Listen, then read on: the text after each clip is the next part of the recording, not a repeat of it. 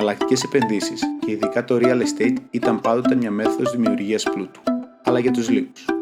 Εμείς θέλουμε να είναι κατανοητές και προσβάσιμες σε όλους. Σε αυτό το podcast προσπαθούμε να εξηγούμε όρους, τρόπους αξιολόγησης και τι συμβαίνει στην ελληνική αγορά. Είμαι ο Σπύρος Σαββίδης και έχω επαγγελματική εμπειρία σε έναν από τους μεγαλύτερους διαχειριστές κεφαλαίων στην Ευρώπη και κάθε δύο εβδομάδες θα προσπαθήσω να σας δίνω τη δικιά μου σκοπιά.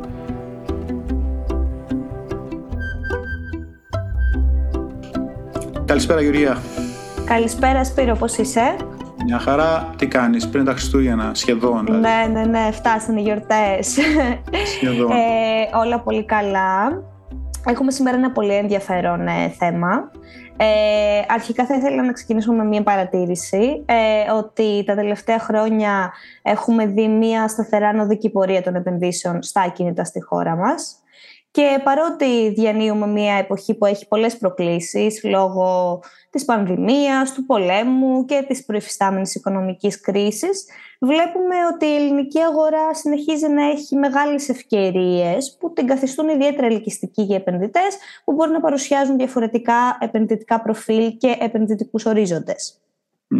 Σήμερα λοιπόν θα ήθελα να μιλήσουμε για δύο πολύ διαδεδομένους τύπους επενδύσεων, δηλαδή τις επενδύσεις σε επαγγελματικά και οικιστικά ακίνητα και να μας αναλύσεις λίγο ε, τι είναι, τις έννοιες, τις διαφορές τους ε, και να κάνουμε τις μία εισαγωγή στους όρους.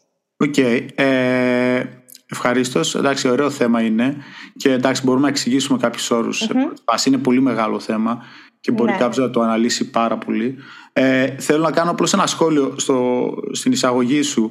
Ε, mm Καταρχάς ότι ξέρεις, ανεβήκανε και σίγουρα ανεβήκανε τιμές των ακινήτων τα τελευταία δύο χρόνια. Αυτό δεν σημαίνει ότι σίγουρα θα ανεβούν και τα επόμενα δύο. Δηλαδή ποτέ δεν μπορούμε να θεωρούμε ότι ξέρεις, το παρελθόν ε, μας δείχνει πώς θα πάει και το μέλλον. Τα πάντα ναι. ε, είναι σε, βασίζονται σε διάφορα κριτήρια και πώς θα πάει δηλαδή η οικονομία ή τι γεγονότα θα έχουμε που δεν περιμέναμε. Αλλά μπορώ να συμφωνήσω και εγώ ότι ε, και με το COVID δηλαδή υπήρχε άνοδος των κινήτων ε, κάποιον λιγότερο και κάποιον περισσότερων αλλά και τώρα με την άνοδο των τιμών ξανά υπάρχει ε, άνοδος των ενεργειακών τιμών θέλω να πω υπάρχει άνοδος των ακινήτων. Ναι, ναι, ναι. Ε, αλλά ναι, πά, ε, ας πάμε, να, δηλαδή. να, δούμε το θέμα μας λοιπόν. Ναι, ε, θα ήθελες λίγο έτσι να μας εξηγήσεις τι εννοούμε όταν λέμε επαγγελματικό ακίνητο, τι εννοούμε όταν λέμε οικιστικό ακίνητο, mm. ποιες διαφορές έχουν, έτσι κάποια βασικά πράγματα. Ναι, ε, ξεκινήσουμε με το ευκολότερο που είναι το οικιστικό ακίνητο. Το οικιστικό ακίνητο είναι αυτό που μένει, μένει κάποιος, που, που η χρήση του είναι ε, ως κατοικία. Κατοικία αυτό μπορεί να είναι διαμέρισμα, ε, μπορεί να είναι μονοκατοικία. Ε, αυτή είναι, αυτές είναι οι, οι δύο συνήθες χρήσεις. Τώρα μπορεί να είναι και φυσικά και ε, ε, διαμέρισμα διακοπών ε, που ναι. μπορεί κάποιος να τα έχει που δεν δηλαδή το χρησιμοποιεί ε, όλο, όλο το χρόνο. Αλλά και αυτό μπορούμε να το χωρίσουμε σε, σε διαφορετικά ε, κομμάτια. Δηλαδή μπορεί να είναι το παλιό ακίνητο, το νέο ακίνητο, αλλά αυτό είναι γενικά το, το οικιστικό ακίνητο. Το ακίνητο που ναι. κάποιος μένει. Τώρα στο, στο, στο ε, commercial που το λένε ε, ακίνητο, το εμπορικό, είναι, ε, είναι, εντάξει, είναι, υπάρχουν περισσότερα παρακλάδια που ναι. είναι το ακίνητο που είναι τα μαγαζιά, που είναι ναι. καθαρά δηλαδή για πώληση ε, ειδών. Είναι το δεύτερο, είναι είναι το γραφείο, η δεύτερο, το δεύτερο μεγάλο κομμάτι, που είναι δηλαδή η γραφειακή χώρη και αυτό θεωρείται ε, πορικό ακίνητο ή commercial, commercial space, στο λένε στα ναι. αγγλικά. Ε, και γραφειακό, ε, ναι, μαγαζιά και εντάξει, μπορείς τότε και εντάξει, τα μεγαλύτερα που είναι π.χ. τα, τα malls και αυτά θεωρούνται δηλαδή ε, φυσικά commercial space, αλλά αυτά υπάγονται τώρα φυσικά στα στα, στα εμπορικά, στα μαγαζιά. Ε, ναι. Στα δύο αυτές είναι εντάξει, οι δύο ε, μεγάλες ε, κατηγορίες ακινήτων. Ε, εντάξει, βγάζουμε έξω φυσικά τη γη που, είναι, που δεν θεωρείται, που είναι δηλαδή κάτι τελείως ξεχωριστό. Αλλά τώρα για χρήσεις ε, μιλάμε αυτές είναι οι δύο δύο μεγάλες χρήσεις που, που μπορούμε να, να διαχωρίσουμε τα επενδυτικά Ε, εσύ που γνωρίζεις έτσι καλύτερα λίγο την, ε, την αγορά εκεί των επενδύσεων, έχεις παρατηρήσει αν υπάρχουν κάποιοι συγκεκριμένοι τύποι ακινήτων, για παράδειγμα τα παλιά, τα ανακοινισμένα, τα νεόδμητα, τα οποία να προτιμούνται περισσότερο για τον ένα ή για τον άλλο τύπο επένδυσης; Ναι. Ε, εντάξει, καταρχάς διάφορες επενδύσεις έχουν διάφορα παλάντια. Ε, είναι για διάφορα βαλάντια. Άρα, καταρχάς λίγο να εξηγήσουμε, δηλαδή θεωρώ ότι ε, πώς κάποιος, τι σημαίνει, γιατί υπάρχει επένδυση σε, σε ένα εμπορικό ακίνητο. Ε, δηλαδή πώς ακριβώς γίνεται αυτή η επένδυση, ποιος την κάνει, λίγο αυτό που θεωρητικά, γιατί στο, στο, στο ακίνητο το οικιστικό, δηλαδή ένα διαμέρισμα, αυτό το ξέρουν περισσότερο, δηλαδή κάποιος αγοράζει το διαμέρισμα και το νοικιάζει. Το, το νοικιάζει ναι, ναι.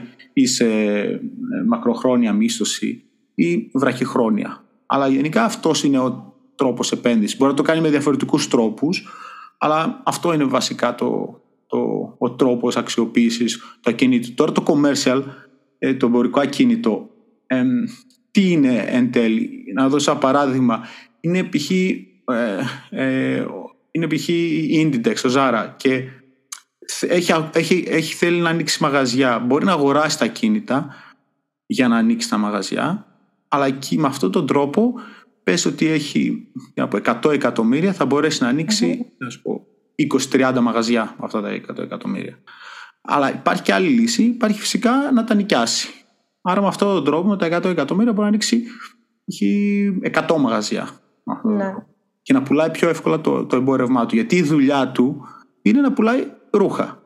Δεν είναι να, να έχει ακίνητα. Άρα υπάρχει κάποιος άλλος, δηλαδή μια άλλη εταιρεία που λέει μην αγχώνεσαι, θα αγοράσω εγώ τα κίνητα, αγοράζω αυτή τα κίνητα και εσύ θα πρέπει να μου πληρώνεις φυσικά τον νίκη. Αυτό είναι φυσικά ε, είναι καλύτερο και για τον επενδυτή. Ο επενδυτής θέλει κάτι με λιγότερο ρίσκο και πιο σταθερό από μια ναι. μεγάλη εταιρεία όπως την Inditex Άρα εκεί αυτός δηλαδή ο επενδυτής ε, αρκείται μπορεί με ένα 5%. Ενώ είναι και καλό και για, το, για την Inditex, γιατί αυτή δεν δεσμεύει τα κεφάλαιά της, μπορεί να ανοίξει μεγαλύτερα μαγαζιά, γιατί αυτή θέλει κάτι παραπάνω από 50%.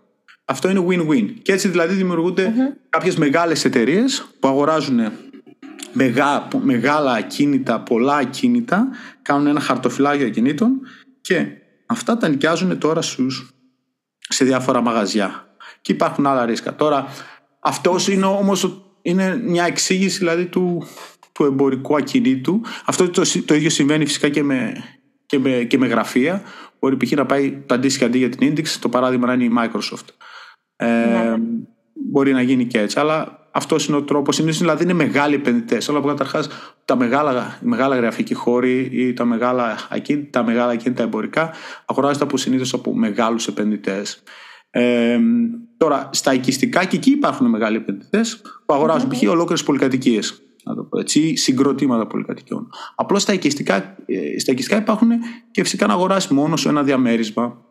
Μπορεί να αγοράσει μόνος σου ένα διαμέρισμα, μπορεί να αγοράσεις και να το νοικιάσεις, ένα στούντιο, ε, τρία διαμερίσματα ή καταλαβαίνεις ναι, ναι, ναι. ε, το σκεπτικό και να τα νοικιάσεις μόνος σου, δεν διαχειριστείς Υπάρχει δηλαδή αυτό και αυτός ο τρόπος να κάνεις δηλαδή, μια επένδυση. Είναι μια άμεση επένδυση. Δηλαδή δεν το κάνεις μέσω τρίτου, θεωρητικά το κάνεις άμεσα μόνος σου. Ε, και έχεις, yeah. Ναι. τη, τη διαχείριση. Ε, τώρα, ε, φυσικά κάποιος δηλαδή μπορεί να θέλει και αγοράζω διαμέρισμα. Τι αγοράζω και, και γυρνάω στην ερώτησή σου. Μπορεί να αγοράσω mm-hmm. ένα νεόδμητο που εκεί πληρώνω παραπάνω, διότι εκεί θα έχω υψηλότερο ενίκιο, τα λαμβάνω ε, και θεωρώ ότι θα το έχω για περισσότερο καιρό. Είναι ένα καινούριο ακίνητο. Είναι σαν καινούριο αυτοκίνητο. Ε, Μπορεί να αγοράσεις κάτι με μικρότερο κόστος ανά τετραγωνικό, ξανά θα το νοικιάσει, αλλά εκεί ξέρεις ότι θεωρητικά η διάρκεια του θα είναι λιγότερη. Δηλαδή, χωρίς να κάνεις μια ανακαίνιση ή να ρίξεις ξανά λεφτά πάνω στο ακίνητο. Ναι, σωστά. Δηλαδή το πρώτο σου, το, το, το, το αρχικό σου κεφάλαιο μπορεί να είναι λιγότερο, αλλά θα αρχίσεις να, να ρίξεις λεφτά στο ακίνητο πιο σύντομα από ότι από ό,τι στο δεύτερο. Ε, δεν ξέρω αν απάντησα την ερώτησή σου. Ε... Ναι, ναι, ε, μια χαρά. Ε, τώρα, ε, εκτός ας πούμε, από τη χρήση ας πούμε, που ανέφερες, υπάρχουν κάποιοι άλλοι έτσι, βασικοί παράγοντες που ε, μπορούν να επηρεάσουν την επένδυση σε επαγγελματικά ή σε οικιστικά κινητά αντίστοιχα; Ναι, ναι. Ε, καλή ερώτηση. Τώρα, είναι, είναι διαφορετική η αλήθεια είναι οι παράγοντες. Ε, τουλάχιστον. Ναι. Ε, Καταρχάς και είναι και, και στα ακιστικά και στα επαγγελματικά, αλλά και, και στο, αν δούμε μόνο τα οικιστικά και εκεί θεωρώ ότι είναι διαφορετικοί παράγοντες. Mm-hmm. Ε, καταρχάς τα επαγγελματικά είναι η αξία τους και το ενίκιο τους, που σημαίνει το ενίκιο τους που είναι και η αξία τους, ε, ακολουθάει πολύ την οικονομία. Γιατί αν πάει καλά η οικονομία, δηλαδή αν έχουμε ανάπτυξη, σημαίνει περισσότερες επιχειρήσεις, σημαίνει περισσότερα κέρδη για τις επιχειρήσεις, πιο εύκολα ανεβάζουν το ενίκιο, θέλουν περισσότερο χώρο, περισσότερους χώρους, ε, πουλάνε περισσότερα προϊόντα, άρα μπορούν να πληρώσουν περισσότερο νίκη, άρα ανεβαίνει το νίκη, ανεβαίνει και αξία. Άρα εκεί υπάρχει ε, μια καλή συσχέτιση μεταξύ ε, οικονομίας και ε, αξίας του ακινήτου. Ε, φυσικά είναι πάντοτε και στα δύο είναι πόσα κίνητα υπάρχουν στην αγορά, αν υπάρχουν αυτή τη στιγμή πολλά ή όχι και ανάλογα τις περιοχές. Αλλά μακροοικονομικά, εντάξει, η οικονομία θεωρώ είναι το πρώτο και το βασικό ε, στο, στο παράγοντας που, που αλλάζει την αξία ενός ακινήτου. Στο οικιστικό ε, υπάρχουν εντάξει, διαφορετικά. Εντάξει, ένα, ένας παράγοντας είναι ε, φυσικά και εκεί πέρα είναι η ανάπτυξη όχι, γιατί η ανάπτυξη επηρεάζει το μισθό κάποιου. Ναι. Ε, επηρεάζει, άρα μπορεί να πάρει μεγαλύτερο ακίνητο ή μικρότερο ακίνητο ή μεγαλύτερο ή πιο καινούριο αν έχει περισσότερα χρήματα ή να πάει σε καλύτερη περιοχή. Όλο αυτό. Αλλά μην ξεχνάμε ότι αυτός κάπου πρέπει να μένει σίγουρα στις περισσότερες ναι. περιπτώσεις. 50% περιπτώσεις. Πρέπει κάπου να μένει. Άρα μπορεί να μην μείνει στην καλύτερη περιοχή, να αλλάξει, θα πάει σε μια άλλη περιοχή. Μπορεί να μείνει στο, στα 100 μέτρα, να πάει να αλλάξει, να μείνει στα 60 μέτρα. Αλλά πάω Δηλαδή είναι πιο σταθερή η ζήτηση σε, αν το δεις δηλαδή στην, στην όλη την ελληνική αγορά. Τώρα ναι. υπάρχει περίπτωση αν πει κάποιος να μείνει με τους γονείς του. Ναι, υπάρχει. Αλλά εντάξει, στην Ελλάδα εντάξει, υπάρχουν αρκετοί αλήθεια είναι, αλλά είναι, και αυτό νομίζω είναι αρκετά σταθερό το ποσοστό που μένει με τους γονείς.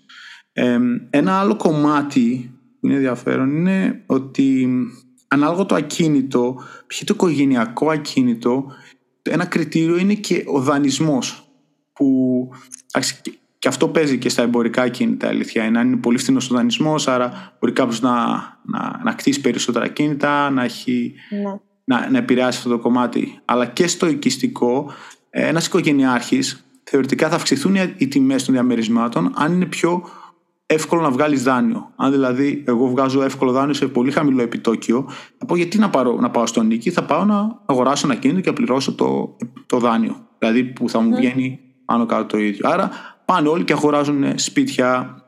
Άρα αυξάνονται τιμές των, των, των σπιτιών, κτίζονται περισσότερα σπίτια. Άρα το δάνειο για το οικογενειακό σπίτι, για ένα διάρρη, τριάρι, θεωρώ είναι πολύ βασικό. Δηλαδή και εκεί πέρα θεωρητικά αν κοπούνε τα δάνεια υπάρχει μεγάλο πρόβλημα.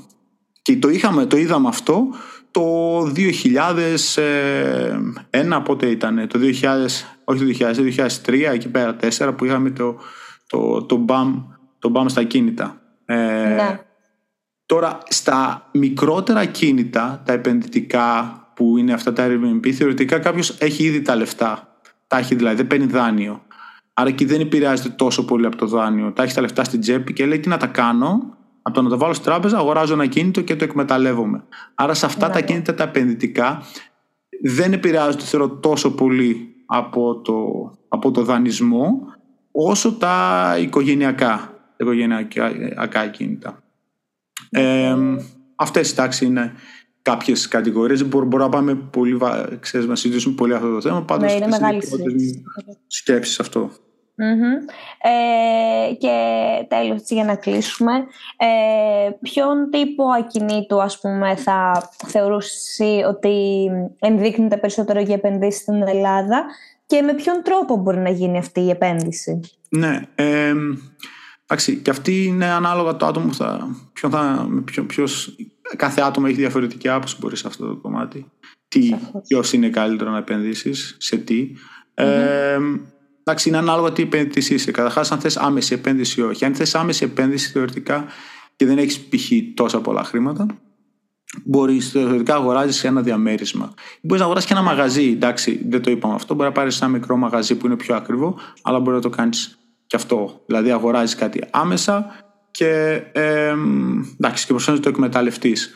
Ε, υπάρχει και περίπτωση να θες να έχεις μια διασπορά. Δεν θέλεις να αγοράσεις ένα κίνητο. Που αυτό είναι θεμητό, εγώ με κατά την άποψή μου. Mm-hmm. Δηλαδή δεν μπορείς να τα βάλει όλα τα χρήματά σου σε ένα κίνητο, δεν ξέρεις τι μπορεί να συμβεί, δεν ξέρεις τι μπορεί να γίνει στην περιοχή. Ε, άρα θεωρητικά να τα έχεις να τα έχεις, δηλαδή σε μια, μια διασπορά, δηλαδή τα έχεις βάλει σε περισσότερο ακίνητο. Ναι. Αυτός μπορεί να γίνει μέσω με, με εταιρείες που βρίσκονται, που είναι και στο χρηματιστήριο, ε, που είναι η, η AEAP, τώρα εντάξει με δύσκολο όνομα, η αλήθεια είναι, είναι ναι. ανώνυμη εταιρεία επενδύσεων σε εκείνη την περιουσία. Ε, okay. Οι μεγάλες είναι η Prodea, η, η, η Trastor, η, η Tufurli, η Trade Estates, η Reds. Όλες αυτές δηλαδή είναι στο χρηματιστήριο και η δουλειά τους είναι να κάνουν επενδύσεις σε ακίνητα. Ε, εντάξει, εκεί πέρα απλώς παίρνεις και, και τη μεταβλητότητα του χρηματιστηρίου. Δηλαδή μπορεί η αξια του να είναι 100, αλλά επειδή το χρηματιστήριο είναι όπως είναι, το ελληνικό χρηματιστήριο, μπορεί η αξία του να πάει δηλαδή στα 80.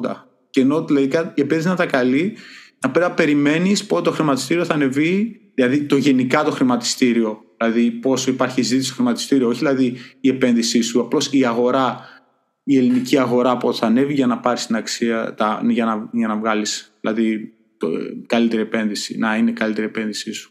Ε, sorry, αποδόσεις θέλω να πω. Ε, άρα ένας τρόπος είναι παιδί σε, σε, σε άλλα κίνητα, σε περισσότερα είναι αυτό. Ένας άλλος τρόπος είναι αυτό που προσφέρουμε εμείς στη, στη Bien, ε, ναι. που κάποιος δηλαδή μπορεί με ένα syndicate να, να μπει και να πάρει δηλαδή μέρος σε ένα έργο ακινήτων. Δηλαδή να αγοράσει δηλαδή ένα έργο, να μπει σε ένα έργο ακινήτων και μαζί να κάνουμε δηλαδή την ανάπτυξη του ακινήτου και την πώληση. Αυτό φυσικά εντάξει, περιέχει τη διασπορά, ε, περιέχει καλύτερες αποδόσεις, αλλά περιέχει και κατασκευαστικό ρίσκο. Άρα ο καθένας κρίνει και, και αποφασίζει. Υπάρχουν επιλογές. Ε, η, το, η ακίνητη περιουσία, το real estate γενικά είναι, είναι πολύ δεδομένο ε, στην Ελλάδα. Τώρα αρχίζουν και δημιουργούνται π.χ. και, άλλοι, και, άλλα, και, άλλοι, και, άλλα, και άλλοι μέθοδοι για να μπορέσεις να, να επενδύσεις και να έχεις όμως και την απαραίτητη διασπορά που είναι πάντοτε πολύ χρήσιμη σε οποιαδήποτε επένδυση και αν κάνεις. Ναι, ναι, σωστά. Ε, σε ευχαριστούμε πάρα πολύ. Ήταν πολύ χρήσιμα αυτά που μας είπες και πολύ ενδιαφέρουσα η συζήτησή μας. Ευχαριστώ. Ε, καλή συνέχεια.